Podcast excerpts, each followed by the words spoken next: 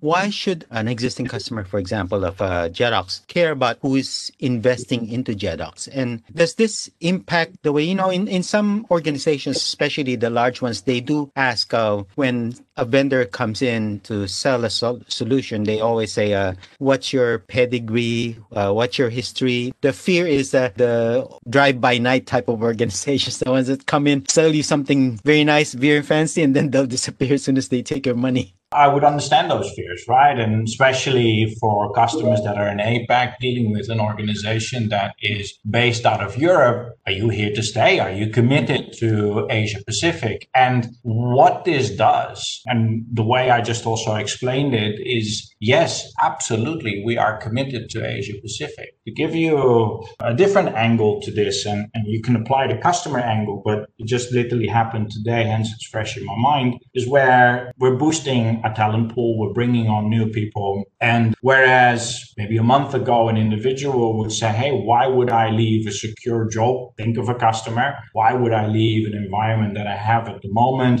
I am not entirely happy where I'm working. I'm not entirely happy with, with the current setup. But should we invest in Jedox? Should a candidate move over to Jedox? COVID is happening, uh, so there's a lot of uncertainty, but this investment just shows the commitment Insight Partners does very significant due diligence before they decide to invest. And as you can imagine, this is a, an amount of money to which you want to make sure that you can leverage your investment properly. And so it gives our customers and, and the calls that I've had over the last uh, week since the press release has exactly echoed is that customers are saying, okay, so you're here to stay. I like it. I'm excited about this investment. I'm excited about what Jedox is bringing to the region. It is actually driving a very, very positive response around commitment uh, uh, to, to Asia Pacific and the companies here. Now, we're still in the state of COVID right now. So, do you